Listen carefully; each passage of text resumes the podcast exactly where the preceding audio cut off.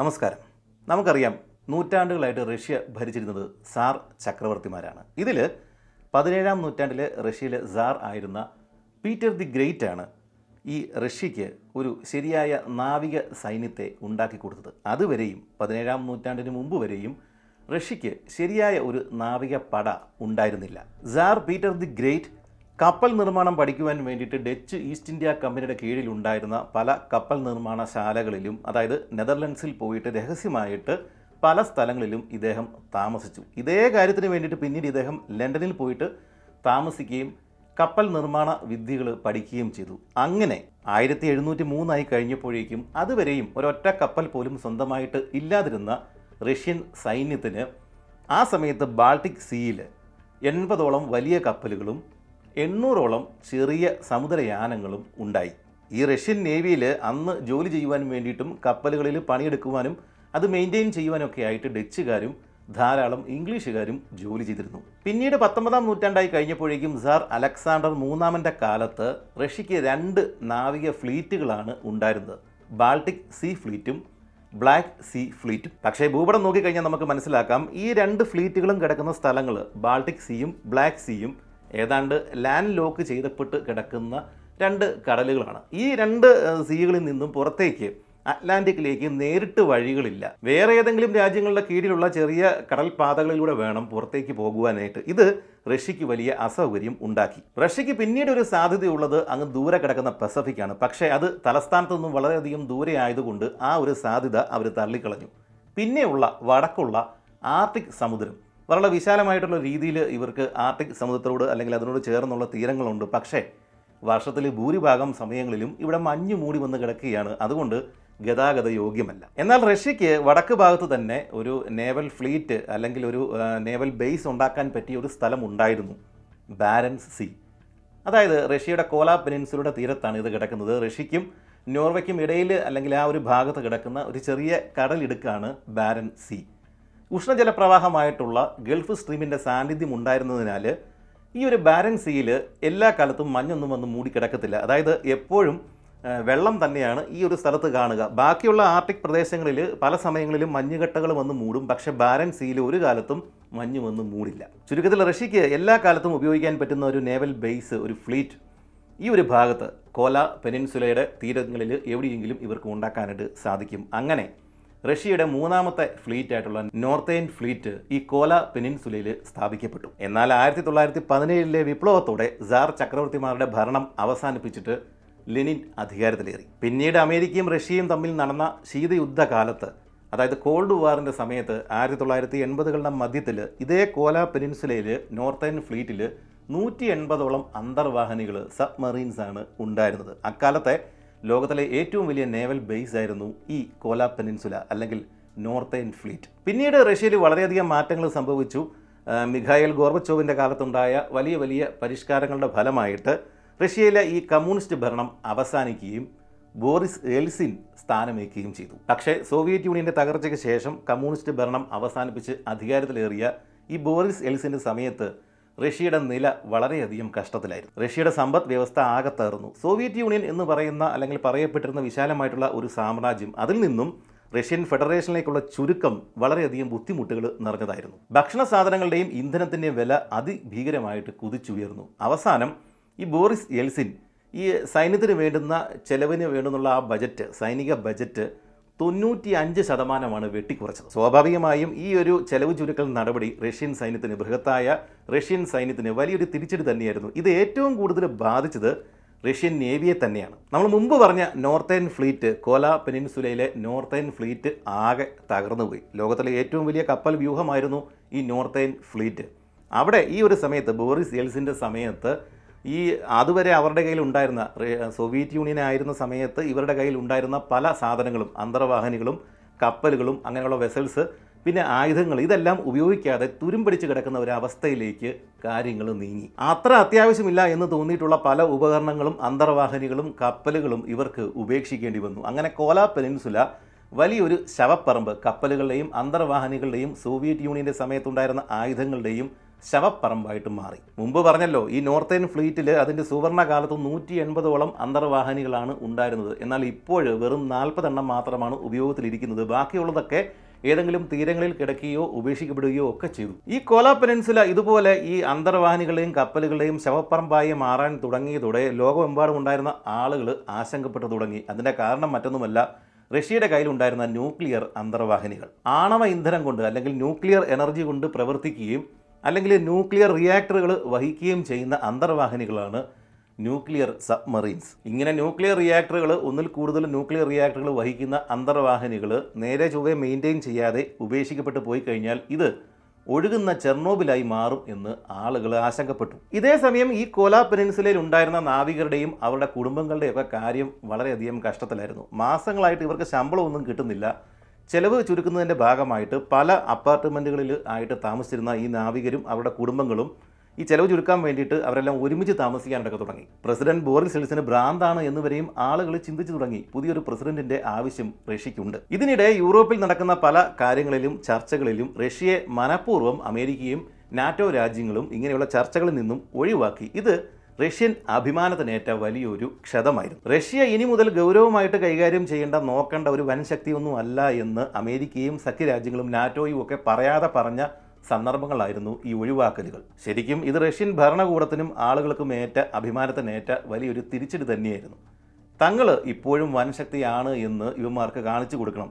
ഇപ്പോഴും തങ്ങളെ അവഗണിക്കാൻ പറ്റില്ല എന്ന് തെളിയിച്ചു കൊടുക്കണം. ആ സമയത്ത് സെർബിയൻ മേഖലയിൽ വലിയ ലഹളയും കലാപങ്ങളും യുദ്ധവും നടക്കുന്ന സമയമാണ് അങ്ങോട്ടേക്ക് കയറി ഇടപെടാം എന്ന് റഷ്യ തീരുമാനിച്ചു. എന്നാൽ നേരിട്ട് ഇടപെടാൻ സാധ്യമല്ല. അതിന് പകരം ഇവർ ചെയ്തത് മെഡിറ്ററേനിയൻ ഭാഗത്തേക്ക് വലിയൊരു കപ്പൽ അയക്കാനായിട്ടാണ് തീരുമാനമെടുത്തത്. പക്ഷെ കപ്പൽ അയച്ചു കഴിഞ്ഞാൽ ഇത് നാറ്റോ രാജ്യങ്ങളുടെയും അമേരിക്കയുടെയും ശ്രദ്ധയിൽ പെടും അത് ലോകരാജ്യങ്ങളുടെ ശ്രദ്ധയിൽ പെടും വലിയ പ്രശ്നമാകും. അതുകൊണ്ട് കപ്പൽ എന്ന ആശയം മാറ്റിയിട്ട് ഒരു അന്തർവാഹിനിയെ തന്നെ അങ്ങോട്ട് അയക്കാം എന്ന് റഷ്യ തീരുമാനിച്ചു. അങ്ങനെ നിർജീവമായിട്ട് കിടന്നിരുന്ന അല്ലെങ്കിൽ ഏതാണ്ട് ചത്തതുപോലെ കിടന്നിരുന്ന റഷ്യൻ നേവിക്ക് പുതിയൊരു ഉണർവ് സമ്മാനിച്ചുകൊണ്ട് അന്നത്തെ സമയത്ത് റഷ്യൻ പ്രധാനമന്ത്രിയായിരുന്ന വ്ളാഡിമിർ പുടിൻ റഷ്യൻ ഈ നേവൽ അധികാരികൾക്ക് ഒരു സന്ദേശം അയച്ചു. പ്രത്യേകിച്ച് നോർത്തേൺ ഫ്ലീറ്റിലെ ഈ അഡ്മിറലിനാണ് ഈ സന്ദേശം അദ്ദേഹം കൊടുത്തത്. സന്ദേശം ഇതായിരുന്നു നോർത്തേൺ ഫ്ലീറ്റിലെ ഏറ്റവും വിനാശകാരിയായിട്ടുള്ള ഏറ്റവും വലിപ്പമേറിയ ഒരു അന്തർവാഹിനിയെ ഈ മെഡിറ്ററേനിയൻ ഭാഗത്തേക്ക്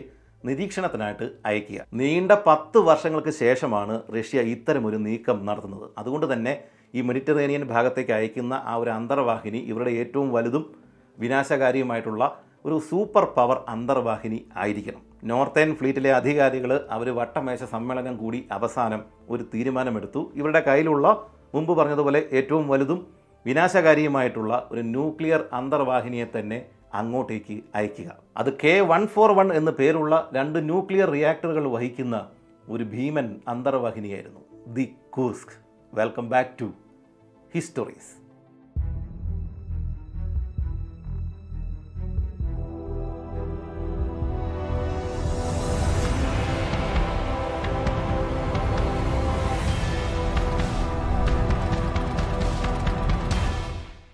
ആറ് വർഷം പഴക്കമുണ്ടായിരുന്ന ന്യൂക്ലിയർ പവേർഡ് ക്രൂയിസ് മിസൈൽ സബ്മറീനാണ് കുർസ്ക്. രണ്ട് ജംബോ ജെറ്റ് വിമാനങ്ങളുടെ നീളമുണ്ടായിരുന്ന കൂർസ്കിന് പതിനയ്യായിരം ടൺ ഭാരമുണ്ടായിരുന്നു. ഉള്ളിൽ ഏതാണ്ട് ആറ് നില കെട്ടിടത്തിന്റെ ഉയരവും വ്യാപ്തിയും ഉണ്ടായിരുന്ന കുർസ്കിന് ഏതാണ്ട് അറുപതടി വീതിയാണ് ഉണ്ടായിരുന്നത്. ഈ അന്തർവാഹിനിക്കുള്ളിൽ പത്ത് ഡിവിഷനുകൾ അതായത് പത്ത് അറകളായിരുന്നു ഉണ്ടായിരുന്നത്. അത് പോരാഞ്ഞിട്ട് ഇതിനുള്ളിൽ ഇതിന്റെ ഊർജം പകരുവാൻ വേണ്ടിയിട്ട് രണ്ട് ന്യൂക്ലിയർ റിയാക്ടറുകളും ഉണ്ടായിരുന്നു. പുറമേ നിന്നുള്ള ഒരു ആക്രമണത്തിനും കെ വൺ ഫോർ വൺ എന്ന കൂർസ്കിനെ തകർക്കാൻ പറ്റില്ല എന്നായിരുന്നു റഷ്യക്കാരുടെ വിശ്വാസം. അതിന്റെ കാരണം ഇതിന് രണ്ട് പുറം ചട്ടകളാണ് രണ്ട് ഹള്ളാണ് ഇതിനുണ്ടായിരുന്നത്. അതായത് ഒരു അന്തർവാഹിനിക്കുള്ളിൽ മറ്റൊരു അന്തർവാഹിനി ഇരിക്കുന്ന രീതിയിലുള്ള ഒരു രൂപഘടനയാണ് ഇതിനുണ്ടായിരുന്നത്. ഈ രണ്ട് പുറം ചട്ടകൾ തമ്മിൽ ഏതാണ്ട് രണ്ട് മീറ്റർ വ്യത്യാസം അല്ലെങ്കിൽ ഒരു ഗ്യാപ്പ് ഉണ്ടായിരുന്നു. പുറമേ നിന്ന് ഒരു അറ്റാക്ക് ഉണ്ടായി കഴിഞ്ഞാൽ ആദ്യത്തെ പുറംചട്ട തകർന്നാലും അകത്തെ പുറംചട്ട ഈ ഒരു കൂസ്കിനെ സംരക്ഷിക്കും. ഇതായിരുന്നു ഇതിന്റെ ടെക്നോളജി യുദ്ധസമയങ്ങളിൽ അമേരിക്കൻ വിമാനവാഹിനി കപ്പലുകളെ പിന്തുടർന്ന് കണ്ടെത്തി നശിപ്പിക്കുക എന്നുള്ള ഒരൊറ്റ ഉദ്ദേശത്തിൽ മാത്രം നിർമ്മിക്കപ്പെട്ട അന്തർവാഹിനിയാണ് കൂസ്ക്. ഇതിനുള്ളിൽ ഇരുപത്തിനാല് മിസൈൽ ലോഞ്ചറുകളാണ് ഉണ്ടായിരുന്നത്. ഈ ഇരുപത്തിനാല് എണ്ണത്തിലും ഉണ്ടായിരുന്നത് പി സെവൻ ഹൺഡ്രഡ് എന്ന് പറയപ്പെടുന്ന ക്രൂയിസ് മിസൈലുകളായിരുന്നു. ഈ മിസൈലുകളെ അമേരിക്ക വിളിച്ചിരുന്നത് ഷിപ്പ് റക്ക് മിസൈലുകൾ എന്നായിരുന്നു. അതായത് ഇത്തരം ക്രൂയിസ് മിസൈലുകൾ തൊടുത്തുവിട്ട് വിമാനവാഹിനി കപ്പലുകളെ തകർക്കുക. അതുതന്നെയായിരുന്നു ഈ കേസ്ക് എന്ന് പറയുന്ന അന്തർവാഹിനിയുടെ ലക്ഷ്യം. ന്യൂക്ലിയർ റിയാക്ടറുകൾ പുറത്തേക്ക് വിടുന്ന ചൂട് ഇത്തരം അന്തർവാഹിനികളെ ശത്രുക്കൾക്ക് പെട്ടെന്ന് തിരിച്ചറിയാൻ വേണ്ടിയിട്ട് സഹായിക്കും. ജലത്തിനടിയിൽ ഒരു അന്തർവാഹിനിക്ക് എത്രത്തോളം നിശബ്ദനാകാനായിട്ട് സാധിക്കുമോ അത്രത്തോളം സൈലന്റ് ആയാൽ നല്ലത്. അതുകൊണ്ട് തന്നെ കൂർസ്കിനകത്ത് നിന്ന് പുറത്തേക്ക് ശബ്ദങ്ങൾ പോകുന്നത് മാക്സിമം തടയണം. അതിനു വേണ്ടിയിട്ട് ഇവർ ഈ കുർസ്കിനെ റബ്ബർ കൊണ്ടുള്ള വലിയൊരു പുറംചട്ട വെച്ചിട്ട് പൊതിഞ്ഞിട്ടുണ്ടായിരുന്നു. ചുരുക്കത്തിൽ ആഴക്കടലിലെ നിശബ്ദനായിട്ടുള്ള ഒരു കൊലയാളിയായിരുന്നു കുർസ്ക് ഈ ഒരു സമയത്ത് ഈ കുർസ്കിന് ഇപ്പോൾ ഒരു പുതിയ നിയോഗം കിട്ടിയിരിക്കുകയാണ് ഈ മെഡിറ്ററേനിയൻ ഭാഗങ്ങളിലേക്ക് ചെല്ലുക. മെഡിറ്ററേനിയൻ ഭാഗങ്ങളിൽ ചുറ്റിത്തിരിയുന്ന അമേരിക്കൻ വെസലുകൾ കപ്പലുകൾ അന്തർവാഹിനികൾ ഇവയൊക്കെ കണ്ടെത്തിയിട്ട് രജിസ്റ്റർ ചെയ്യുക. ഇതായിരുന്നു ഇപ്പോൾ ക്രൂസ്കിന് കിട്ടിയിരിക്കുന്ന ഉദ്യമം. പക്ഷേ അമേരിക്കൻ എയർക്രാഫ്റ്റ് കാരിയർ ആയിട്ടുണ്ടായിരുന്ന തിയഡോർ റൂസ്വെൽട്ട് തന്നെയായിരുന്നു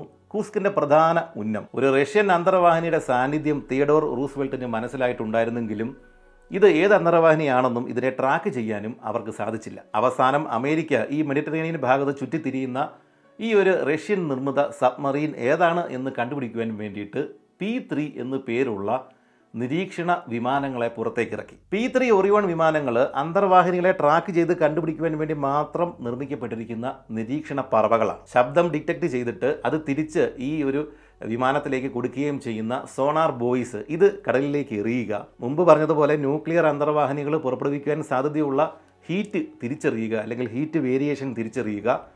അതുമല്ലെങ്കിൽ ഈ കടൽ പരപ്പിൽ ഒരു അന്തർവാഹിനി പോയി കഴിയുമ്പോൾ ഉണ്ടാവാൻ സാധ്യതയുള്ള ഈ ഡീസലിന്റെ അംശം എണ്ണയുടെ അംശം അങ്ങനെയുള്ള പല കാര്യങ്ങൾ തിരിച്ചറിഞ്ഞ് ഇപ്പറഞ്ഞ റഷ്യൻ അന്തർവാഹിനിയെ തിരിച്ചറിയുക. ഇതിനു വേണ്ടിയിട്ടാണ് ഈ പി ത്രീ വിമാനങ്ങൾ അമേരിക്കയും നാറ്റോയും രംഗത്തിറക്കിയത്. ഇത്തരം വിമാനങ്ങൾ പറപ്പിക്കുവാൻ വേണ്ടിയിട്ട് വളരെയധികം കാശ് ചെലവാകുന്ന പണിയാണ്. മില്യൺ ഡോളറുകൾ മുടക്കി ഈ മെഡിറ്ററേനിയൻ മുഴുവൻ അരിച്ചു പിറക്കി നോക്കിയിട്ട് പോലും ഈ കുർസ്കിന്റെ ഒരു പൊടി പോലും കണ്ടെത്താനായിട്ട് അമേരിക്കയ്ക്ക് സാധിച്ചില്ല. എന്നാൽ റഷ്യ എന്താണോ ഉദ്ദേശിച്ചത് അത് നടന്നു.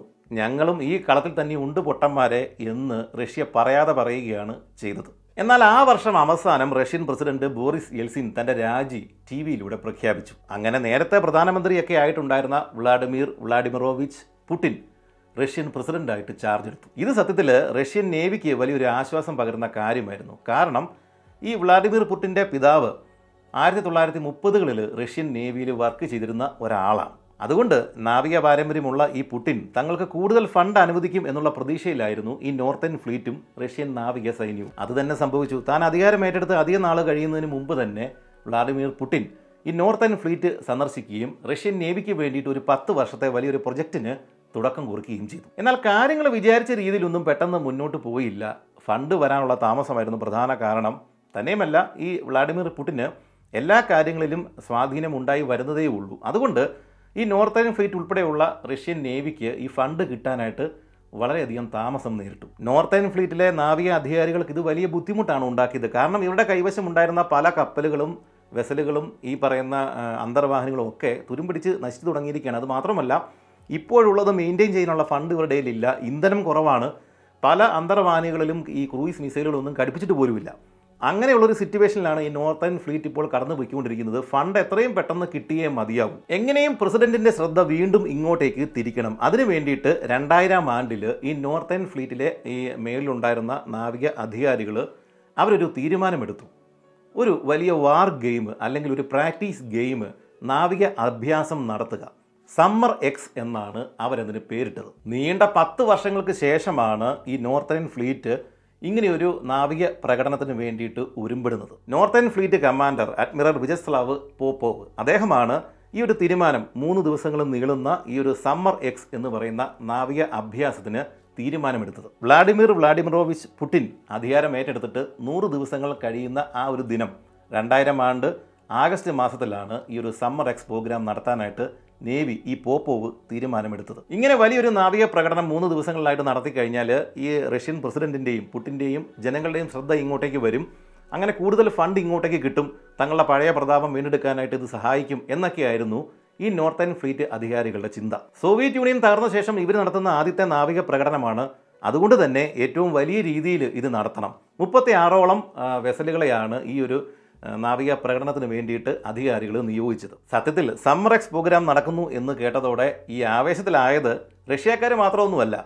അമേരിക്കക്കാരും നാറ്റോ സഖ്യരാജ്യങ്ങളും ബ്രിട്ടനും ഒക്കെ സന്തോഷത്തിലായി. റഷ്യൻ നേവിയെക്കുറിച്ച് അതായത് ഇപ്പോഴുള്ള റഷ്യൻ നേവിയെക്കുറിച്ചുള്ള കൂടുതൽ വിവരങ്ങൾ സംഭരിക്കാൻ വേണ്ടിയിട്ട് ഏറ്റവും കളക്ട് ചെയ്യാൻ പറ്റിയിട്ട് വേണ്ടിയിട്ടുള്ള ഏറ്റവും പറ്റിയ ഒരു അവസരം ഇത്തരം നാവിക പ്രകടനങ്ങൾ തന്നെയാണ്. അങ്ങനെ ഈ പ്രകടനം നടത്താനായിട്ട് റഷ്യ ഉദ്ദേശിച്ചിരിക്കുന്ന ബാരൻ സീൽ ഈ നോർത്തേൺ ഫ്ലീറ്റുള്ള ഈ കോല പെനിൻസുലയുടെ തീരത്തുള്ള ബാരൻസ് കടലിലേക്ക് തങ്ങളുടെ വെസലുകളും അയക്കുവാൻ വേണ്ടിയിട്ട് അമേരിക്കയും ബ്രിട്ടനും നാറ്റോ സഖ്യരാജ്യങ്ങളും തീരുമാനമെടുത്തു. റഷ്യയുടെ കയ്യിലുണ്ടായിരുന്ന ന്യൂക്ലിയർ ബാലിസ്റ്റിക് മിസൈൽ സബ് മറൈനുകളുടെയും കുർസ്ക് പോലുള്ള ന്യൂക്ലിയർ ഗൈഡഡ് മിസൈൽ അഥവാ ക്രൂയിസ് മിസൈൽ അന്തർവാഹിനികളുടെയും ഡേറ്റ ശേഖരിക്കുക എന്നതായിരുന്നു പ്രധാന കാര്യം. നേരെ അന്തരീക്ഷത്തിന്റെ പുറത്തേക്ക് തൊടുത്തുവിട്ട് അവിടെ നിന്ന് റാ പോലെ വളഞ്ഞ് വീണ്ടും ഈ താഴേക്ക് നമ്മുടെ അന്തരീക്ഷത്തിലേക്ക് പ്രവേശിച്ച് ശത്രുവിന്റെ മുകളിൽ വന്ന് പതിക്കുന്ന മിസൈലുകളാണ് ബാലിസ്റ്റിക് മിസൈലുകൾ. ഇത്തരം മിസൈലുകൾക്ക് മുകളിലേക്ക് തൊടുത്തു വിടുവാൻ വേണ്ടി മാത്രം ഇന്ധനം കത്തിച്ചാൽ മതി. താഴേക്ക് ഈ മിസൈലുകൾ വീഴുന്നത് ഗ്രാവിറ്റിയുടെ സഹായത്തോടെയാണ്. അതുകൊണ്ട് തന്നെ ലക്ഷ്യം മുൻകൂട്ടി ഫിക്സ് ചെയ്ത് വെച്ചിട്ടാണ്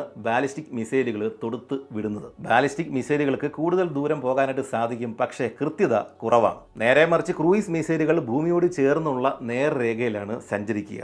ഈ ക്രൂയിസ് മിസൈലുകൾക്ക് ആദ്യാന്തം പോകുന്നത് വരെയും ഇവയ്ക്ക് ഇന്ധനം ആവശ്യമാണ്. ഇത് ഗൈഡഡ് മിസൈലുകളാണ്. അതുകൊണ്ട് തന്നെയും കൃത്യത കൂടും. അതായത് ബാലിസ്റ്റിക് മിസൈലുകൾ ഒരു റോക്കറ്റ് എഞ്ചിന് സമാനവും ക്രൂയിസ് മിസൈലുകൾ ജെറ്റ് എഞ്ചിന് സമാനവുമാണ്. നമ്മുടെ പൃഥ്വിയും അഗ്നിയും ഒക്കെ ബാലിസ്റ്റിക് മിസൈലുകളും ബ്രഹ്മോസ് ഒരു ക്രൂയിസ് മിസൈലുമാണ്. നമ്മളിപ്പോൾ പറഞ്ഞുകൊണ്ടിരിക്കുന്ന കുർസ്ക് ഇത്തരം ക്രൂയിസ് മിസൈലുകൾ തൊടുക്കുവാൻ ശേഷിയുള്ള ന്യൂക്ലിയർ പവേർഡ് സബ്മറീനാണ്. എന്തായാലും അമേരിക്കയും സഖ്യരാജ്യങ്ങളും നാറ്റോയും ഉണർന്നു. തങ്ങളെ കൊണ്ട് പറ്റുന്ന രീതിയിൽ ബാരൻ സിയിൽ നിരീക്ഷിക്കുവാൻ വേണ്ടിയിട്ട് പല സൗകര്യങ്ങളും അവർ ഏർപ്പെടുത്തി. ജലത്തിനടിയിലെ മൈക്രോഫോണുകളായ ഹൈഡ്രോഫോൺസ് റഡാർ സ്റ്റേഷനുകൾ നിരീക്ഷണ ബോട്ടുകൾ പി ത്രീ ഒറിയോൺ വിമാനങ്ങൾ ഇതെല്ലാം അവർ രഹസ്യമായിട്ട് വിന്യസിച്ചു.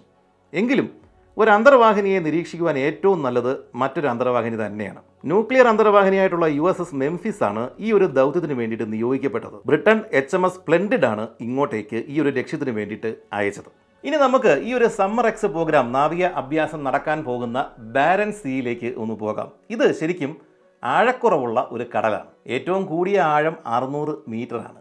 ഇരുന്നൂറ്റി മുപ്പത് മീറ്റർ മാത്രമാണ് ഇതിന്റെ ആവറേജ് ഡെപ്ത്. അതായത് നമ്മുടെ കുർസ്കിന്റെ നീളം എത്രയാണ് എന്ന് ആലോചിക്കുക. നൂറ്റി അമ്പത്തിനാല് മീറ്റർ. കുർസ്കിന്റെ നീളത്തെക്കാളും ഒരു നൂറ് മീറ്റർ കൂടെ കൂടിയാൽ എത്രയാണോ അത്രയുമാണ് പല സ്ഥലങ്ങളിലും ഈ ഒരു ബാരൻസിയുടെ താഴ്ച അല്ലെങ്കിൽ ആഴം. അതുകൊണ്ട് തന്നെ ഇത്തരം അനേകം വെസലുകൾ ഈ അന്തർവാഹിനികൾ കപ്പലുകളൊക്കെ പങ്കെടുക്കുന്ന ഈ ഒരു സമ്മർ എക്സ് പ്രോഗ്രാമിൽ ചെറിയൊരു നാവിക പിഴവ് അല്ലെങ്കിൽ ഒരു നാവിഗേഷണൽ എറർ സംഭവിച്ചാൽ മതി. ഇവിടെ വലിയൊരു അപകടം തന്നെ നടക്കും. ഇങ്ങനെ ചെറിയൊരു സ്ഥലത്ത് കൂടുതൽ റഷ്യൻ അന്തർവാഹിനികളും കപ്പലുകളും നടത്താൻ പോകുന്ന ഈ ഒരു സമ്മർ എസ് പ്രോഗ്രാമിന്റെ ഇടയിലേക്കാണ് നാറ്റോ സഖ്യ രാജ്യങ്ങളും അവരുടെ അന്തർവാഹിനികളെ അയക്കുന്നത്. ശീതയുദ്ധ സമയത്ത് കോൾഡ് വാറിന്റെ സമയത്ത് കുറഞ്ഞത് ആറ് തവണയെങ്കിലും റഷ്യൻ അമേരിക്കൻ അന്തർവാഹിനികൾ തമ്മിൽ കൂട്ടിയിടിച്ചിട്ടുണ്ട്. ശീതയുദ്ധത്തിന് ശേഷവും കോൾഡ് വാറിന് ശേഷവും ഇത്തരം കൊളീഷൻസ് പലതവണ നടന്നിട്ടുള്ളതാണ്. ആയിരത്തി തൊള്ളായിരത്തി തൊണ്ണൂറ്റി രണ്ടിൽ Russian nuclear submarine Kostroma periscope ഡെപ്തിലേക്ക് ഉയരുന്ന ഒരു സമയം.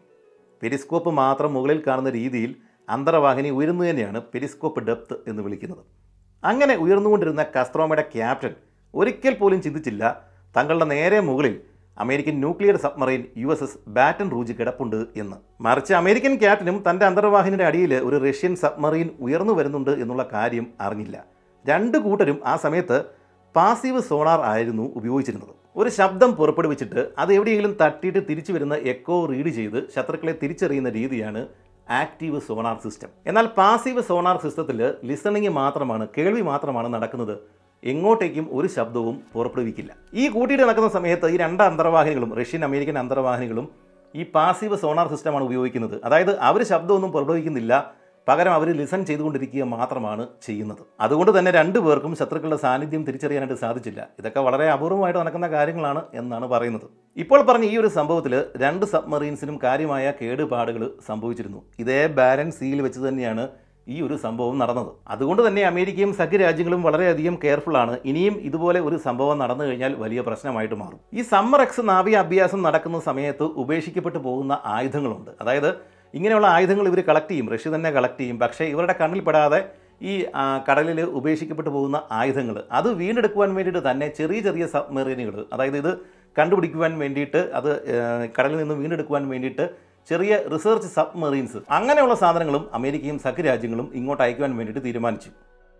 കോലാ പെനിൻസുലയിലെ വിജയ്വ എന്ന് പറയുന്ന ഒരു നേവൽ ടൗൺഷിപ്പായിരുന്നു ഈ കുർസ്കിന്റെ ഹോം ടൗൺ അതായത് കുർസ്കിൽ വർക്ക് ചെയ്യുന്ന നാവികരുടെ കുടുംബങ്ങളും അല്ലെങ്കിൽ അവരുടെ ആളുകളെല്ലാം താമസിക്കുന്ന ഒരു പ്രൊട്ടക്റ്റഡ് നേവൽ ബേസാണ് ഈ വിജയ്വ രണ്ടായിരം ആണ്ട് ആഗസ്റ്റ് മാസം പത്താം തീയതി വൈകുന്നേരമാണ് ഈ വിജയ്വ നഗരത്തിന്റെ തീരത്ത് നിന്നും അല്ലെങ്കിൽ ആ നേവൽ ബേസിന്റെ തീരത്ത് നിന്നും കുർസ്ക് സൈനിക അഭ്യാസത്തിന് വേണ്ടിയിട്ട് പുറപ്പെട്ടത്. ക്രെയിനുകളുടെ തകരാറ് മൂലം ഈ കുർസ്കിലേക്ക് ടോർപിഡോകളും ക്രൂയിസ് മിസൈലുകളും ഒക്കെ ലോഡ് ചെയ്യാൻ വേണ്ടിയിട്ട് കുറച്ച് കാലതാമസം നേരിട്ടു. സിക്സ്റ്റി ഫൈവ് സെവന്റി സിക്സ് വിഭാഗത്തിൽപ്പെട്ട രണ്ട് കോമ്പാക്റ്റ് ടോർപിഡോകളാണ് ഇതിലേക്ക് ലോഡ് ചെയ്തത്. അത്യധികം വിനാശകാരികളായിട്ടുള്ള ഈ ടോർപിഡോകളെ നാവികർ വിളിക്കുന്നത് വെയിൽസ് എന്നാണ്. ഏതാണ്ട് ഒരു ബസ്സിന്റെ നീളമുണ്ട് ഒരു വെയിലിന്. ഈ ഒരു നാവിക അഭ്യാസത്തിന് വേണ്ടിയിട്ട് വേറെ ടോർപിഡോകളൊന്നും ലഭ്യമായിരുന്നില്ല അവർക്ക് ആ സമയം. അതുകൊണ്ടാണ് ഈ ഒരു വെയിൽസിനെ തന്നെ രണ്ടെണ്ണം ഇതിലേക്ക് ഈ കൂർസ്കിലേക്ക് ലോഡ് ചെയ്യാനായിട്ട് ഇവർ തീരുമാനമെടുത്തത്. ഓർക്കുക കൂർസ്കിൽ ആദ്യമായിട്ടാണ് ഈ വെയിൽസ് ടൈപ്പിലുള്ള ടോർപിഡോകൾ ലോഡ് ചെയ്യുന്നത്. അതായത് ഇത് ശരിക്കും നേരത്തെ ഓപ്പറേറ്റ് ചെയ്ത് ശീലമുള്ള ഒരു നാവികൻ പോലും കൂർസ്കിൽ ഇപ്പോൾ ഇല്ല. ഈ വെയിലിന്റെ ഓപ്പറേറ്റിംഗ് സിസ്റ്റം കുറച്ച് കോംപ്ലിക്കേറ്റഡ് ആണ് അപകടം പിടിച്ചതാണ്. ടോർപ്പിഡോയെ അഥവാ അണ്ടർ വാട്ടർ മിസൈലിനെ വെള്ളത്തിലൂടെ പായിക്കുവാൻ ശക്തിയേറിയ എഞ്ചിൻ ആവശ്യമാണ്. എഞ്ചിന് ഇന്ധനം കത്തിക്കേണ്ട ആവശ്യമുണ്ട്. തീ കത്തണമെങ്കിൽ ഓക്സിജൻ വേണം. ഇവിടെയാണ് ശക്തിയേറിയ ഓക്സിഡൈസേഴ്സ് ഉപയോഗിക്കേണ്ട ആവശ്യം വരുന്നത്. വെയിൽ എന്ന ഈ ടോർപിഡോയുടെ ഓക്സിഡൈസർ എച്ച് ടി പി എന്ന ഹൈ ടെസ്റ്റ് പെറോക്സിഡ് ആണ് ഹൈലി കോൺസെൻട്രേറ്റഡ് ഹൈഡ്രജൻ പെറോക്സിഡ് ആണ് എച്ച് ഡി പി ഇത് ചില മെറ്റലുകളൊക്കെ ആയിട്ടോ പൊടിയുമായിട്ടോ ഒക്കെ കോണ്ടാക്റ്റിൽ വന്നാൽ ഹൈ ടെമ്പറേച്ചറുള്ള സ്റ്റീമും ഓക്സിജനുമാണ് പുറത്തേക്ക് തള്ളുന്നത്. അതായത് ടോർപിഡോ വിടുവാൻ എച്ച് ഡി പി റിലീസ് ചെയ്യണം. ചെയ്താൽ ഉയർന്ന താപനിലയിൽ ഓക്സിജനും നീരാവിയും ഉണ്ടാകും. ഇതുപയോഗിച്ച് ഇന്ധനം കത്തുകയും ടോർപിഡോ പുറത്തേക്ക് ചാടുകയും ചെയ്യും. അതായത് ടോർപിഡോ വിടുവാൻ എച്ച് ടി പി റിലീസ് ചെയ്യണം. അങ്ങനെ ചെയ്താൽ ഉയർന്ന താപനിലയിൽ ഓക്സിജനും നീരാവിയും ഉണ്ടാകും. അതുപയോഗിച്ച് ഇന്ധനം കത്തുകയും ടോർപിഡോ പുറത്തേക്ക് ചാടുകയും ചെയ്യും. എച്ച് ടി പി റിലീസ് ചെയ്യുന്ന ഹൈ ടെമ്പറേച്ചർ പരിധി വിടുന്നതിന് മുമ്പ് ഇതെല്ലാം ചെയ്തിരിക്കണം. ഇതെല്ലാം കൺട്രോൾ ചെയ്യുവാൻ ഓക്സിഡൈസർ കൺട്രോളറും ടെമ്പറേച്ചർ കൺട്രോളറും ഒക്കെ ഉണ്ട്. പക്ഷേ ഒരു പിഴവ് സംഭവിച്ചാൽ വൻ പൊട്ടിത്തെറിയായിരിക്കും ഫലം. അങ്ങനെ രണ്ടായിരം ആണ്ട് ഓഗസ്റ്റ് മാസം പത്താം തീയതി രാത്രി പത്തരയോടെയാണ് ഈ പണികളെല്ലാം ചെയ്തിട്ട് ഈ പറഞ്ഞ വെയിൽ എന്ന് പറയുന്ന രണ്ട് ടോർപിഡോകൾ ലോഡ് ചെയ്ത ശേഷം കൂസ്ക് ഈ വിജയുവ എന്ന് പറയുന്ന ഈ സ്ഥലത്ത് നിന്നും ഈ ബാരൻ സിയിൽ എവിടെയാണോ പ്രാക്ടീസ് നടത്തേണ്ടത് ഈ നാവിക അഭ്യാസം നടക്കേണ്ടത് ആ സ്ഥലത്തേക്ക് യാത്രയായത്. മുമ്പ് പറഞ്ഞതുപോലെ ക്രെയിനുകളുടെ പോരായ്മ കാരണം ഈ വെയിൽ ടോർപിഡോകൾ ലോഡ് ചെയ്യാനുള്ള കാലതാമസം കാരണം അഞ്ച് മണിക്കൂർ ലേറ്റായിട്ടാണ് നാവിക അഭ്യാസ പ്രകടനത്തിനായിട്ട് ഈ കൂർസ്ക് ഇവിടെ എത്തിച്ചേർത്തിരിക്കുന്നത്. അവിടെ എത്തിയ ശേഷം അന്തർവാഹിനി പെരിസ്കോപ്പ് ഡെപ്തിലേക്ക് ഉയർന്നു. ഈ പെരിസ്കോപ്പ് ഡെപ്തിലേക്ക് ഉയർന്നാൽ മാത്രമേ കറക്റ്റായിട്ട് ആശയവിനിമയം നടത്താനായിട്ട് കമ്മ്യൂണിക്കേഷൻ നടത്താനായിട്ട് സാധിക്കുകയുള്ളൂ. ആഴക്കടലിലേക്ക് ഊളിയിട്ട് കഴിഞ്ഞാൽ പിന്നെ സുരക്ഷാ കാരണങ്ങൾ സാങ്കേതിക പോരായ്മകളൊക്കെ കാരണം ഇത്തരം ആശയവിനിമയങ്ങളൊന്നും നടക്കില്ല. നോർത്തേൺ ഫ്ലീറ്റിന്റെ വൈസ് അഡ്മിറൽ ഒലഗ് ബുർച്ചേവിനോടാണ് ഇവർക്ക് കമ്മ്യൂണിക്കേഷൻ നടത്തേണ്ടത് അല്ലെങ്കിൽ അദ്ദേഹമാണ് ഇവർക്ക് വേണ്ടുന്ന ഓർഡേഴ്സ് കൊടുക്കേണ്ട ആൾ അദ്ദേഹം ഉള്ളത് ഈ ഒരു മൊത്തം നാവിക അഭ്യാസ പ്രകടനത്തിന്റെ ഫ്ലാഗ്ഷിപ്പായിട്ടുണ്ടായിരുന്ന പീറ്റർ ദി ഗ്രേറ്റ് എന്ന് പറയുന്ന കപ്പലിലാണ്. അന്ന് നോർത്തേൺ ഫ്ലീറ്റ് ഉണ്ടായിരുന്ന ഒരേ ഒരു ന്യൂക്ലിയർ ബാറ്റിൽ ക്രൂയിസർ ആയിരുന്നു Peter the great. Peter the ഗ്രേറ്റിൽ ഇരുന്നു കൊണ്ടാണ് ഈ അഡ്മിറൽമാർ ഈ ഒരു കാര്യങ്ങളെല്ലാം അതായത് സമ്മർ എക്സിന്റെ എല്ലാ കാര്യങ്ങളും നിയന്ത്രിക്കുന്നത്. അന്ന് ഉച്ചയ്ക്ക് ഇപ്പോൾ കൂർസ്ക് എവിടെയാണോ കിടക്കുന്നത് അവിടെ നിന്ന് മുന്നൂറ് കിലോമീറ്റർ അകലെയുള്ള ഒരു സ്ഥലത്ത് ഒരു കപ്പൽ തകർന്നു കിടപ്പുണ്ട്. ആ കപ്പൽ ക്രൂയിസ് മിസൈൽ ഉപയോഗിച്ച് തകർക്കുക. ഇതായിരുന്നു കൂസ്കിന് കിട്ടിയ ആദ്യത്തെ ഡ്യൂട്ടി. രണ്ട് മിസൈലുകൾ തൊടുക്കണം എന്നുള്ള ഓർഡറാണ് കൂസ്കിന് പീറ്റർ ദി ഗ്രേറ്റിൽ നിന്ന് കിട്ടിയത്. ആദ്യത്തെ മിസൈൽ പന്ത്രണ്ട് നാൽപ്പതിന് തന്നെ ഇവർ തൊടുത്തു വിട്ടു അത് കറക്റ്റായിട്ട് ഈ തകർന്നു കിടക്കുന്ന കപ്പലിൽ വന്ന് പതിച്ചു. പക്ഷേ കുറച്ച് കഴിഞ്ഞിട്ട് രണ്ടാമത്തെ മിസൈൽ തുടുക്കാനായിട്ട് ഇവർ ശ്രമിച്ചു. പക്ഷേ സാങ്കേതിക തകരാറും മൂലം അതിന് സാധിച്ചില്ല. പക്ഷേ അതൊരു വലിയ പ്രശ്നമായിരുന്നില്ല അന്നത്തെ കാലത്ത് ഈ റഷ്യൻ നേവിയിൽ. ഇത് അന്ന് സാധാരണമായിട്ട് നടക്കുന്ന ഒരു സംഭവമാണ്. എന്താണേലും രണ്ടെണ്ണത്തിൽ ഒരെണ്ണം വിക്ഷേപിച്ചു ആ തകർന്നു കിടക്കുന്ന കപ്പൽ തീപിടിച്ചു ആ ലക്ഷ്യം കൈവരിച്ചു മതി. അങ്ങനെ ഈ ഒരു നാവിക അഭ്യാസ പ്രകടനം സമ്മർ എക്സിലെ അന്നത്തെ ദിവസത്തെ കൂർസ്കിന്റെ പ്രകടനം കഴിഞ്ഞു. ഇനി നാളെയാണ് നമ്മൾ മുമ്പ് പറഞ്ഞ ആ ടോർപ്പിഡോകൾ വെയിൽ എന്ന് പറയുന്ന ടോർപ്പിഡോകൾ വിക്ഷേപിക്കേണ്ടത്. ഇതേസമയം ക്രെംലിനിൽ പ്രസിഡന്റ് വ്ളാഡിമിർ പുടിൻ ആകെ തിരക്കിലായിരുന്നു. കരിങ്കടൽ തീരത്തുള്ള റിസോർട്ട് നഗരമായിട്ടുള്ള സോച്ചിയിൽ വിശ്രമത്തിനായിട്ട് പോകുവാൻ ഒരുങ്ങുകയായിരുന്നു ഇദ്ദേഹം. അങ്ങനെ രണ്ടായിരം ആഗസ്റ്റ് പന്ത്രണ്ടാം തീയതി ശനിയാഴ്ചയായി. സമ്മറക്സ് എന്ന് പറയുന്ന ഈ റഷ്യൻ നാവിക അഭ്യാസ പ്രകടനത്തിൽ അന്തർവാഹിനികൾക്ക് കാര്യമായിട്ടൊന്നും ചെയ്യാനില്ല. ഈ പറയുന്ന മിസൈലുകൾ ക്രൂയിസ് മിസൈലുകളോ ബാലിസ്റ്റിക് മിസൈലുകളോ ഒന്ന് തൊടുത്തു വിടുക ശേഷം ടോർപ്പിഡോകൾ തൊടുക്കുക. ഇതല്ലാതെ വലിയ കാര്യമായിട്ടൊന്നും ഇവർക്ക് ചെയ്യാനില്ല. മുമ്പ് പറഞ്ഞല്ലോ ബാരൻ സീലാണ് ഈ പണിയെല്ലാം നടക്കുന്നത്. ആഴക്കുറവാണ് സ്ഥലക്കുറവാണ്. അങ്ങനെ സമ്മർ എക്സ് എന്ന് പറയപ്പെടുന്ന ഈ ഒരു നാവിക അഭ്യാസ പ്രകടനത്തിന്റെ രണ്ടാം ദിനം വന്നെത്തിയിരിക്കുകയാണ്. ഈ ഒരു ദിനത്തിലെ പ്രകടനത്തിന് വേണ്ടിയിട്ട് ഇവിടെ ഉണ്ടായിരുന്ന പത്ത് മുപ്പത്താറ് വെസലുകളെ ഇവർ രണ്ട് ടീമായിട്ടങ്ങ് മാറ്റി. ടീം സൗത്ത് ടീം നോർത്ത് ഈ ടീം സൗത്തിൽ മുഴുവനും കപ്പലുകൾ മാത്രമാണ് ഉള്ളത്. ടീം നോർത്തിലാവട്ടെ മുഴുവനും അന്തർവാഹിനികളും. മുമ്പ് പറഞ്ഞത് ഒന്നുകൂടി ഓർക്കുക രണ്ടായിരം ആണ്ട് ഓഗസ്റ്റ് മാസം പത്താം തീയതി വൈകിട്ടാണ് കുർസ്ക് വിജയുവ എന്ന് പറഞ്ഞ സ്ഥലത്ത് നിന്ന് പുറപ്പെട്ട് ഈ നാവിക അഭ്യാസ പ്രകടനം നടത്തേണ്ട സ്ഥലത്ത് എത്തിയത്. പിറ്റേ ദിവസം പതിനൊന്നാം തീയതി ഇവർ തകർന്നു കിടക്കുന്ന ഒരു കപ്പൽ ക്രൂയിസ് മിസൈൽ ഉപയോഗിച്ച് തകർത്തു രണ്ട് മിസൈൽ വിട്ടു ഒരെണ്ണം പ്രവർത്തിച്ചു. ഇപ്പോൾ പന്ത്രണ്ടാം തീയതിയാണ്. പന്ത്രണ്ടാം തീയതി ഈ കുർസ്കിന് കിട്ടിയിരിക്കുന്ന ദൗത്യം എന്താണെന്ന് ചോദിച്ചു കഴിഞ്ഞാൽ രാവിലെ മുമ്പ് പറഞ്ഞതുപോലെ തന്നെ ഏതെങ്കിലും ഒരു ലക്ഷ്യസ്ഥാനത്തേക്ക് ക്രൂയിസ് മിസൈലുകൾ പായിക്കുക. അതിനുശേഷം ഉച്ചയ്ക്ക് ഈ കുർസ്കിന് കിട്ടിയിരിക്കുന്ന ജോലി എന്താണെന്ന് വെച്ച് കഴിഞ്ഞാൽ ഇപ്പോൾ രണ്ട് ടീമുകളായിട്ട് ഈ നോർത്ത് ടീമും സൗത്ത് ടീമുമായിട്ട് വേർതിരിച്ചിട്ടുണ്ട്.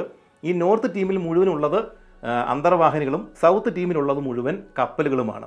ഈ നോർത്ത് ടീമിലുള്ള അന്തർവാഹിനികൾക്ക് സൗത്ത് ടീമിലെ ഏതെങ്കിലും ഒരു കപ്പലിനെ പെയറായിട്ട് കൊടുത്തിട്ടുണ്ട്. ആ കപ്പലിന്റെ അരികിലേക്ക് അല്ലെങ്കിൽ ആ കപ്പലിന് മാരകമായിട്ടുള്ള പ്രശ്നങ്ങൾ ഉണ്ടാവാതെ അതിന്റെ ഏതെങ്കിലും ഒരു സമീപ പ്രദേശങ്ങളിലേക്ക് പറയുന്ന ഒരു കോർഡിനേറ്റിലേക്ക് ഇവർ ഈ ടോർപ്പിഡോകൾ വിക്ഷേപിക്കണം. അങ്ങനെ ടോർപ്പിഡോകൾ വിക്ഷേപിക്കുന്നത് ഈ കപ്പലിൽ നിന്നുകൊണ്ട് അവിടെയുള്ള നാവിക ഉദ്യോഗസ്ഥന്മാർക്ക് കറക്റ്റായിട്ട് കാണാനായിട്ട് സാധിക്കുകയും ചെയ്യും. ഇതാണ് ഇന്നത്തെ ദിവസത്തെ പ്രകടനം. അതായത് ഇന്നത്തെ ദിവസം ആഗസ്റ്റ് മാസം പന്ത്രണ്ടാം തീയതി രാവിലെ നാല് മണി മുതൽ വൈകിട്ട് ആറ് മണി വരെയുള്ള സമയത്താണ് സമ്മർ എക്സ് ഗെയിം നടക്കുന്നത്.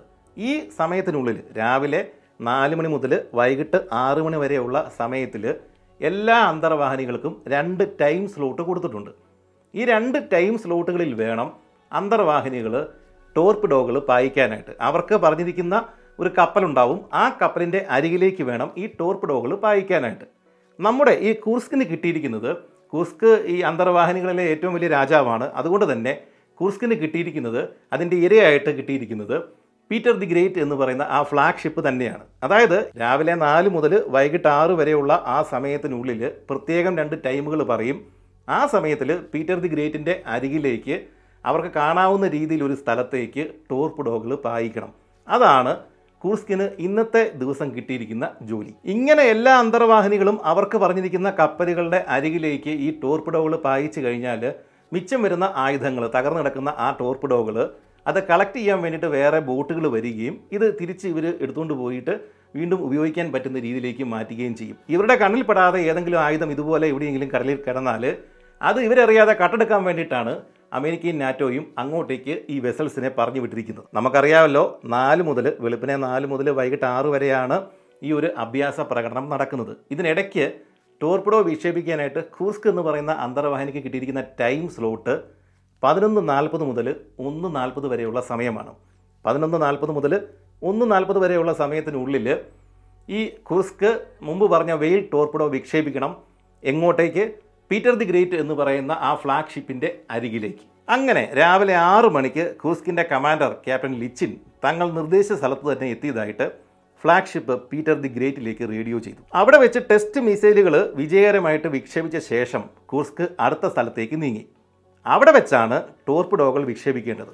മുമ്പ് പറഞ്ഞ സമയം അതായത് ഉച്ചയ്ക്ക് പതിനൊന്ന് നാൽപ്പത് മുതൽ ഒന്ന് നാൽപ്പത് വരെയുള്ള സമയത്താണ് കുസ്ക് ടോർപിഡോകൾ വിക്ഷേപിക്കേണ്ടത്. ഒരു അന്തർവാഹിനിയും അവർക്ക് അനുവദിച്ചിട്ടുള്ള സ്ഥലത്ത് നിന്നും മാറരുത് എന്ന് കർശന നിർദ്ദേശമുണ്ടായിരുന്നു. നാവിക അഭ്യാസത്തിനായിട്ട് മാറ്റിവെച്ചിരിക്കുന്ന സ്ഥലത്തിന് പുറത്ത് ഏതെങ്കിലും ഒരു മൂവ്മെന്റ് കണ്ടാൽ അത് ഉറപ്പായിട്ടും ശത്രുക്കളുടെ സ്പൈ വെസൽസ് ആണ് എന്ന് ഉറപ്പിക്കാനായിട്ട് ഇങ്ങനെ ഒരു നിർദ്ദേശം സഹായിക്കും. അങ്ങനെ അത് രാവിലെ നടത്തിയ മിസൈൽ പ്രയോഗം അല്ലെങ്കിൽ ആ ഒരു പ്രകടനം നടത്തിയ ശേഷം കുസ്ക് തങ്ങൾ എവിടെ നിന്നാണോ ടോർപിഡോകൾ വിക്ഷേപിക്കേണ്ടത് ആ നിർദ്ദേശിച്ച സ്ഥലത്ത് എത്തിച്ചേരുകയും അവിടെ നിന്ന് ക്യാപ്റ്റൻ ലിച്ചിൻ റേഡിയോ ചെയ്ത് പീറ്റർ ദി ഗ്രേറ്റിൽ താങ്കൾ ഇവിടെ എത്തിയതായിട്ട് അറിയിക്കുകയും ചെയ്തു. അവിടെ നിന്നും മറുപടി കിട്ടി ഡാബ്രോ ഗുഡ്.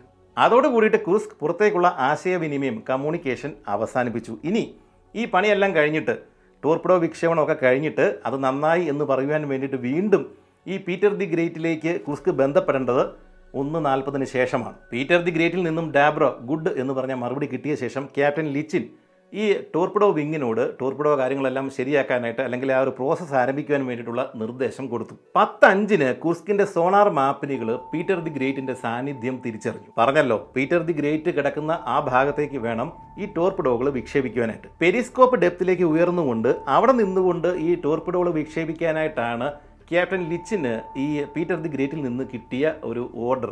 സാധാരണ യുദ്ധ സമയങ്ങളിൽ ഒരിക്കലും പെരിസ്കോപ്പ് ഡെപ്തിലേക്ക് ഉയർന്നു നിന്ന ശേഷം ടോർപിഡോകൾ വിക്ഷേപിക്കില്ല. കാരണം ശത്രുക്കൾ ഇവരുടെ സാന്നിധ്യം തിരിച്ചറിയും. പക്ഷേ ഇത് വെറും നാവിക അഭ്യാസ പ്രകടനമാണ്. അതുകൊണ്ട് ഈ ആഴങ്ങളിലേക്ക് ഇറങ്ങി ചെന്നിട്ട് കൂടുതൽ അപകടമൊന്നും ഉണ്ടാക്കേണ്ട ആവശ്യമില്ല.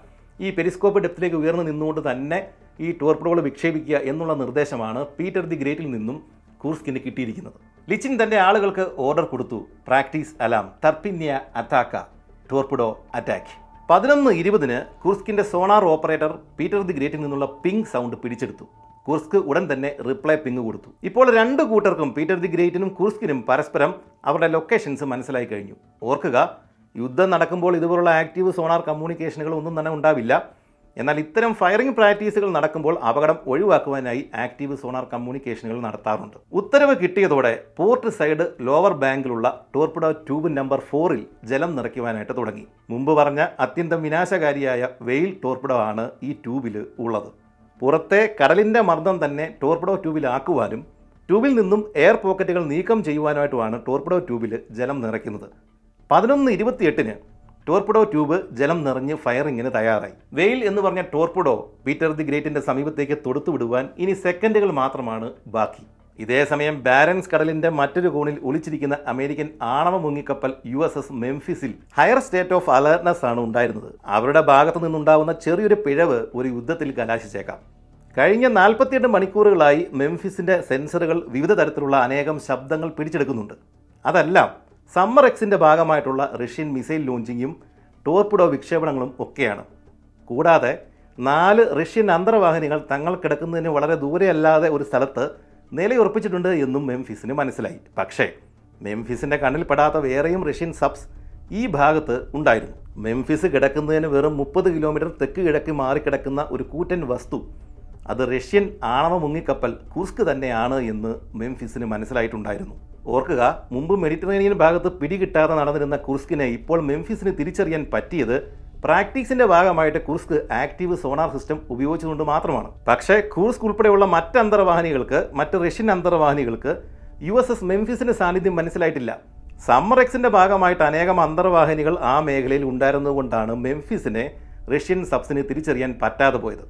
പക്ഷേ ചാരക്കണ്ണുകൾ എവിടെയെങ്കിലും ഉണ്ടാവും എന്ന് അവർക്കുറപ്പാണ് സമയം പതിനൊന്ന് മണി കഴിഞ്ഞ് ഇരുപത്തിയെട്ട് മിനിറ്റും ഇരുപത്തിയാറ് സെക്കൻഡും. പൊടുന്നിനെ മെംഫിസിന്റെ മാപ്പനികൾ വല്ലാത്ത രീതിയിൽ പ്രകമ്പനം കൊണ്ടു. ഒരു പവർഫുൾ ഷോക്ക് വേവ് മെംഫിസിൽ വന്ന് ഇടിച്ചതാണ്. ഇയർഫോൺ ഉപയോഗിക്കാതെ നിന്നവർക്ക് പോലും അത് തിരിച്ചറിയാനായിട്ട് സാധിച്ചു. ആളുകൾ അത്ഭുതപ്പെട്ടു. ഇതെന്ത് സാധനമാണ്? അതൊരു ടോപ്പിഡോ ഫയർ ചെയ്തതാണോ? അങ്ങനെയാണെങ്കിൽ ഇത്തരം ഒരു ശബ്ദം അവർ ഇതിനു മുമ്പ് യു എസ് എസ് മെംഫിസിൽ ക്യാപ്റ്റൻ മാർക്ക് ബ്രിയർ ഈ ശബ്ദം കേട്ടതോടെ വിശദമായിട്ടുള്ള ഒരു ടെസ്റ്റിന് തന്നെ തയ്യാറായി. ഇതെന്താണ് എന്ന് കണ്ടുപിടിക്കണം. മെംഫിസ് അപകടത്തിലായോ എന്നതായിരുന്നു അദ്ദേഹത്തിന്റെ പ്രധാന സംശയം. ഇവരൊരു അണ്ടർ കവർ മിഷനിലാണ്. അതുകൊണ്ട് തന്നെ പുറത്തേക്ക് സന്ദേശങ്ങൾ അയക്കാനായിട്ട് സാധ്യമല്ല. അങ്ങനെ അയച്ചാൽ റഷ്യൻ സബ്സ് ഇവരുടെ സാന്നിധ്യം തിരിച്ചറിയും. ഇനി അങ്ങനെ സന്ദേശം അയക്കണമെങ്കിൽ പോലും ഈ പെരിസ്കോപ്പ് ഡെപ്തിലേക്ക് ഉയരണം. അതും അപകടമാണ്.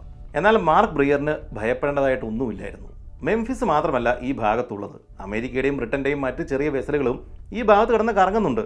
ഈ ശബ്ദം അവരും കേട്ടിട്ടുണ്ട് അവരും കളക്ട് ചെയ്തിട്ടുണ്ട്. എന്തെങ്കിലും പ്രശ്നമുണ്ടെങ്കിൽ അവർ സുപ്പീരിയേഴ്സിനെ കോൺടാക്ട് ചെയ്തുകൊള്ളും. മുമ്പ് പറഞ്ഞ എച്ച് എം എസ് സ്പ്ലെൻഡിഡും പി ത്രീ ഒറിയോൺ വിമാനങ്ങളും ഈ ഭാഗത്ത് തന്നെ കിടന്ന് കറങ്ങുന്നുണ്ട്. അതുപോലെ തന്നെ ഭൂകമ്പങ്ങളും ന്യൂക്ലിയർ വിസ്ഫോടനങ്ങളും ഡിറ്റക്റ്റ് ചെയ്യുവാൻ നോർവേയിൽ നോർസാർ എന്ന നെറ്റ്വർക്ക് സിസ്റ്റവും ഉണ്ട് അതെ അവർക്കെല്ലാം ഈ ഷോക്ക് വേവ് ലഭിക്കുക തന്നെ ചെയ്തു. പക്ഷേ എന്താണെന്ന് മാത്രം ആർക്കും പിടികിട്ടിയില്ല.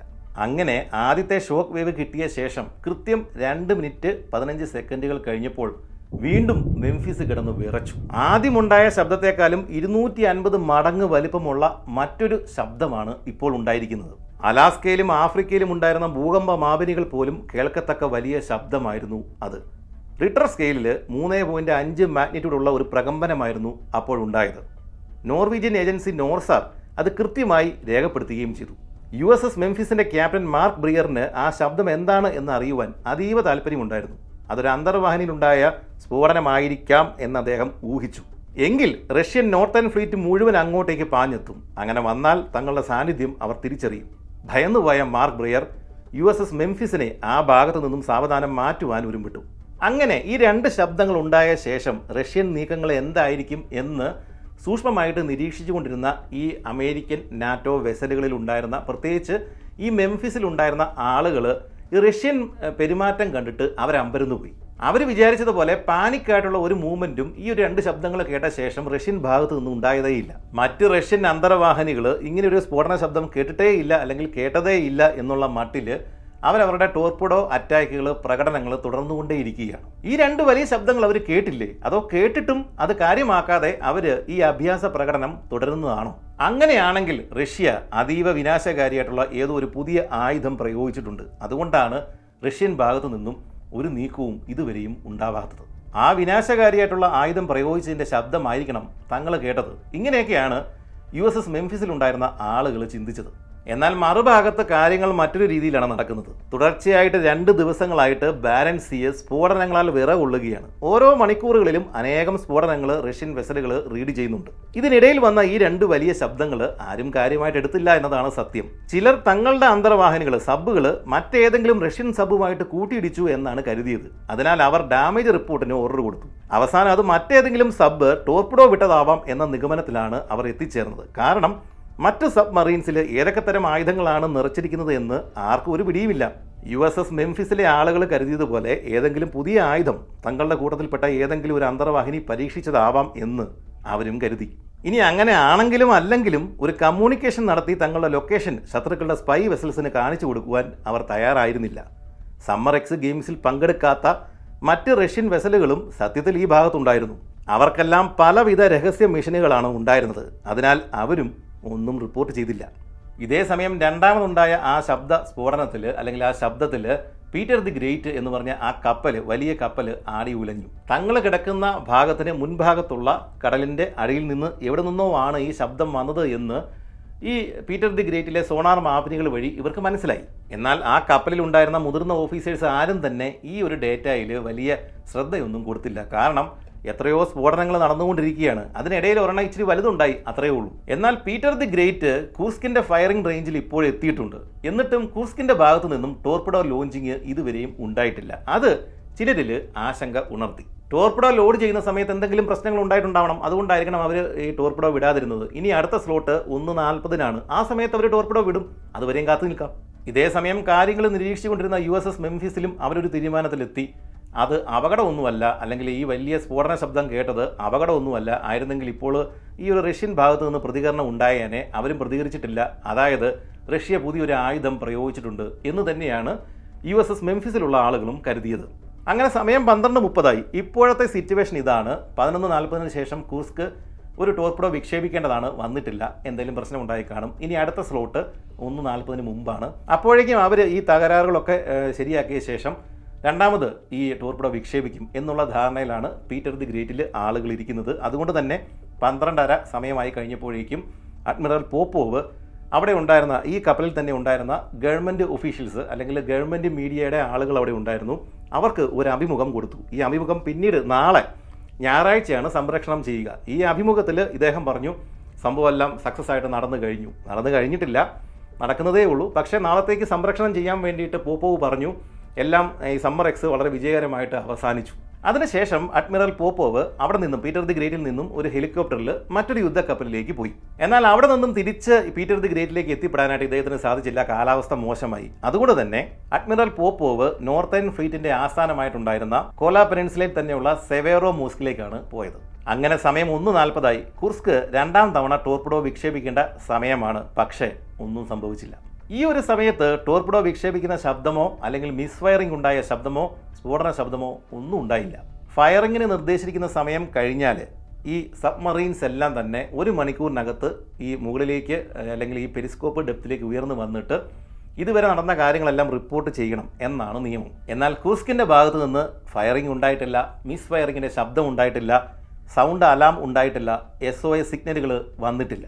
ആറ്റമിക് സബ്മറീൻസിന് എത്ര വർഷം വേണേലും ഈ കടലിനടിയിൽ മുങ്ങിക്കിടക്കാനായിട്ട് സാധിക്കും. പക്ഷേ ഈ നേവൽ റൂളുകൾ അനുസരിച്ചിട്ട് പ്രത്യേക സമയങ്ങളിൽ ഇവർ ഈ പെരിസ്കോപ്പ് ഡെപ്തിലേക്ക് ഉയർന്നു വന്നിട്ട് പുറത്തേക്ക് കാര്യങ്ങൾ പറയണം. ഈ മുകളിലുള്ള അഡ്മിറൽ ആളുകളോട് കാര്യങ്ങൾ പറയണം. തങ്ങൾക്ക് ഇതുവരെയുള്ള സിറ്റുവേഷൻസ് ഒക്കെ അറിയിക്കണം എന്നുള്ള നിയമമുണ്ട്. ഇങ്ങനെ സംഭവിച്ചിട്ടില്ലെങ്കിൽ ഈ അന്തർവാഹിനിക്ക് എന്തെങ്കിലും കേടുപാട് അല്ലെങ്കിൽ അതിനൊരു പ്രശ്നം ഉണ്ടായിട്ടുണ്ട് എന്ന് വേണം അനുമാനിക്കാൻ. അങ്ങനെ വന്നു കഴിഞ്ഞാൽ അന്തർവാഹിനിയിൽ നിന്നും നിർദ്ദേശിക്കുന്ന സമയത്ത് ഈ സിഗ്നൽസ് ഒന്നും വന്നിട്ടില്ലെങ്കിൽ ഒരു ഫ്ലീറ്റ് വൈഡ് സെർച്ചിന് ഓർഡർ കൊടുക്കേണ്ട ആവശ്യമുണ്ട്. അനേകം കപ്പലുകളും വിമാനങ്ങളും അന്തർവാഹിനികളും ഒക്കെ ഉൾപ്പെടുന്ന ഒരു വലിയ സെർച്ചാണ് ഈ ഫ്ലീറ്റ് വൈഡ് സെർച്ച് അതിന് ഓർഡർ കൊടുക്കുക അല്ലെങ്കിൽ അത് നടത്തുക എന്ന് പറഞ്ഞാൽ വളരെയധികം പണച്ചെലവുള്ള ഒരു പണിയാണ്. ഈ റഷ്യൻ നേവിക്ക് ഇപ്പോഴിതൊന്നും താങ്ങാനുള്ള ശേഷിയില്ല. അതിനാൽ അന്തർവാഹിനിക്ക് ശരിക്കും അപകടം സംഭവിച്ചു എന്ന് ഉറപ്പിക്കാതെ ഒരു ഫ്ലീറ്റ് വൈഡ് സെർച്ചിന് ഓർഡർ കൊടുക്കാനായിട്ട് സാധ്യമല്ല. അതുമാത്രവുമല്ല ചിലപ്പോഴൊക്കെ ഈ അന്തർവാഹിനികൾ കറക്റ്റ് സമയത്ത് ഉയർന്നു വന്നിട്ട് റിപ്പോർട്ട് ചെയ്യാറില്ല. എന്തെങ്കിലുമൊക്കെ പ്രശ്നങ്ങളുണ്ടാവും. അതുകൊണ്ട് തന്നെ അടുത്ത സ്ലോട്ടിൽ അതായത് ഇനി എപ്പോഴാണോ റിപ്പോർട്ട് ചെയ്യേണ്ടത് ആ സമയത്ത് അവർ വന്നിട്ട് റിപ്പോർട്ട് ചെയ്യുകയും എന്താണ് പ്രശ്നമെന്ന് പറയുകയും ചെയ്യും. സത്യത്തിൽ കുർസ്ക് ഇനി അടുത്ത സ്ലോട്ടിൽ വീണ്ടും വരും. അടുത്ത സ്ലോട്ട് വൈകിട്ട് ആറു മണിക്കാണ്. അപ്പോഴേക്കും കുർസ്ക് പൊങ്ങി വരും. ആ സമയത്ത് ഈ പ്രശ്നങ്ങളെല്ലാം അവർ പറയും. അതുകൊണ്ട് പ്രശ്നമൊന്നുമില്ല എന്ന് തന്നെയാണ് ഇപ്പോഴും ഈ റഷ്യൻ അധികൃതർ വിചാരിച്ചിരിക്കുന്നത്. അങ്ങനെ ഉച്ചതിരിഞ്ഞ് സമയം രണ്ട് പതിനഞ്ചായി. സമ്മർ എക്സിൽ പങ്കെടുത്ത എല്ലാ വെസൽസും അവിടെ നിന്ന് സ്ഥലം വിട്ടു. ഇനി ബാരൻസിയിലെ തന്നെ മറ്റൊരു സ്ഥലത്താണ് ഈ സമ്മർ എക്സിന്റെ ബാക്കി പ്രകടനം നടത്തുന്നത്. ഇവിടെ ഇപ്പോൾ ഇന്നത്തെ ദിവസം പ്രകടനം നടത്തിയ ആ ഒരു സ്ഥലത്ത് രണ്ടേ രണ്ട് വെസൽസ് മാത്രമാണ് അവശേഷിക്കുന്നത്. കടലിന്റെ അടിയിൽ കുർസ്ക് എന്ന് പറഞ്ഞ ന്യൂക്ലിയർ അന്തർവാഹിനിയും കടലിന് മുകളിൽ കുർസ്ക് എപ്പോൾ വേണമെങ്കിലും റിപ്പോർട്ട് ചെയ്യാം എന്ന് വിചാരിച്ചിട്ട് അതുവഴി കറങ്ങി നടക്കുന്ന പീറ്റർ ദി ഗ്രേറ്റ് എന്ന് പറയുന്ന കപ്പൽ. കുറേ കൂടി സമയം കഴിഞ്ഞതോടെ വൈസ് അഡ്മിറൽ ഒലഗ് ബുർച്ചേവിന് സംശയങ്ങൾ ഭയമൊക്കെ തോന്നി തുടങ്ങി. അയാൾ എന്ത് ചെയ്തു? മറ്റുള്ള കപ്പലുകളിലേക്ക് കോണ്ടാക്ട് ചെയ്തിട്ട് ഈ കുസ്ക് ഇനി അവരെ എങ്ങാനും കോണ്ടാക്ട് ചെയ്തിട്ട് കാര്യം പറഞ്ഞോ എന്ന് തിരക്കി. പക്ഷേ കൂസ്ക് ആരെയും ഇതുവരെയും കോൺടാക്ട് ചെയ്തിട്ടില്ല. ഈ സമ്മർ എക്സിന്റെ ഭാഗമായിട്ട് കടലിൽ ചിതറിക്കപ്പെട്ടു പോകുന്ന ഈ ആയുധങ്ങൾ പെറുക്കിയെടുക്കുന്ന ബോട്ടുകൾ ആ ബോട്ടുകളിലേക്ക് ഇദ്ദേഹം സന്ദേശം അയച്ചു. ഈ കുർസ്ക് വിട്ട ഏതെങ്കിലും ടോർപ്പിഡോയോ അങ്ങനെ എന്തെങ്കിലും സാധനങ്ങൾ നിങ്ങൾക്ക് കിട്ടിയോ എന്ന്. പക്ഷേ അവരും പറഞ്ഞു കുർസ്കിന്റെ ഭാഗത്ത് നിന്ന് ഒരു ടോർപ്പിഡോയും ഇവർക്ക് കിട്ടിയിട്ടില്ല. അങ്ങനെ ബുർച്ചേവ് ഒരു തീരുമാനത്തിലെത്തി. ഈ കുർസ്ക് എന്ന് പറഞ്ഞ അന്തർവാഹിനിയുടെ കമ്മ്യൂണിക്കേഷൻ സിസ്റ്റത്തിന് എന്തെങ്കിലും തകരാറ് സംഭവിച്ചിട്ടുണ്ടാവണം. പക്ഷേ അങ്ങനെ എന്തെങ്കിലും തകരാറ് സംഭവിച്ചിട്ടുണ്ടെങ്കിൽ കുർസ്ക് ഈ ഒരു സമയത്തിനുള്ളിൽ സർഫസ് ചെയ്യേണ്ടതാണ് പൊങ്ങി വരേണ്ടതാണ്. ഇതുവരെയും വന്നിട്ടുമില്ല. ബുർഷേവ് എന്ത് ചെയ്തു? ഒരു ഹെലികോപ്റ്റർ പറഞ്ഞയച്ചു. കുർസ്ക് സർഫസ് ചെയ്തിട്ടുണ്ടെങ്കിൽ അതിന്റെ സെയിൽ അഥവാ കണ്ണിംഗ് ടവർ കോപ്റ്ററിനെ കാണാൻ സാധിക്കേണ്ടതാണ്. അല്ലെങ്കിൽ അപകട സമയത്ത് ജലത്തിന് മുകളിലേക്ക് ഇജക്റ്റായി വരുന്നു കിടക്കുന്ന എമർജൻസി ബോയ്സ് ഉണ്ട്. അത് കാണേണ്ടതാണ്. അതുവഴി താഴെ കിടക്കുന്ന സബിലേക്ക് ആശയവിനിമയം നടത്താനായിട്ട് സാധിക്കുകയും ചെയ്യും. ഇതൊന്നും അല്ലെങ്കിൽ അപകടം നടന്നിട്ടുണ്ടെങ്കിൽ അതിന്റെ എന്തെങ്കിലും അവശിഷ്ടങ്ങളോ ഓയിലോ ഒക്കെ കടൽപ്പരപ്പിൽ കാണേണ്ടതാണ്. എന്നാൽ കോപ്റ്ററിന് അതൊന്നും കാണാൻ സാധിച്ചില്ല. സത്യത്തിൽ ഇത്രയൊക്കെ ആയ സ്ഥിതിക്ക് ഇനി ഒരു ഫ്ലീറ്റ് വൈഡ് സെർച്ചിന് വേണ്ടിയിട്ടുള്ള ഓർഡർ കൊടുക്കേണ്ടതാണ്. ബുർച്ചേവ് അതിനുള്ള ഓർഡർ കൊടുത്തില്ല. അയാൾക്ക് ഭയമാണ്. കാരണം ഇത് തെറ്റായ ഓർഡർ ആണെങ്കിൽ ഇത്രയും പൈസ ചിലവാകുന്നതാണ് പ്രശ്നമാകുന്നതാണ്. അതുകൊണ്ട് ഇദ്ദേഹം എന്ത് ചെയ്തു? ഈ കുർസ്കിന് വേണ്ടിയിട്ട് ഒരു അസെന്റ് സിഗ്നൽ പൊങ്ങി വരാനുള്ള നിർദ്ദേശം അങ്ങനെ ഒരു സിഗ്നൽ പുറപ്പെടുവിച്ചു. എന്നാൽ അതിനും മറുപടി ഉണ്ടായില്ല. ഇങ്ങനെ ഒരു അസെന്റ് സിഗ്നൽ വന്നു കഴിഞ്ഞാൽ ഒരു മണിക്കൂറിനകത്ത് ഈ സബ് ഈ സബ്മറീന് ഉയർന്നു വരേണ്ടതാണ്. വന്നിട്ടില്ല. ചുരുക്കത്തിൽ എമർജൻസി അലാം പുറപ്പെടുവിക്കേണ്ട സമയം അതിക്രമിച്ചു കഴിഞ്ഞു. പക്ഷേ ഇതുവരെയും ഋഷിയുടെ ഭാഗത്ത് നിന്ന് അതുണ്ടായിട്ടില്ല പക്ഷേ ഇതേ സമയം ബാരൻസിയിൽ അങ്ങ് നൂറ് മീറ്റർ താഴെ എന്താണ് അവസ്ഥ? അവിടെ എന്തായിരിക്കും സംഭവിച്ചിട്ടുണ്ടാവുക? നമുക്ക് കാണാം.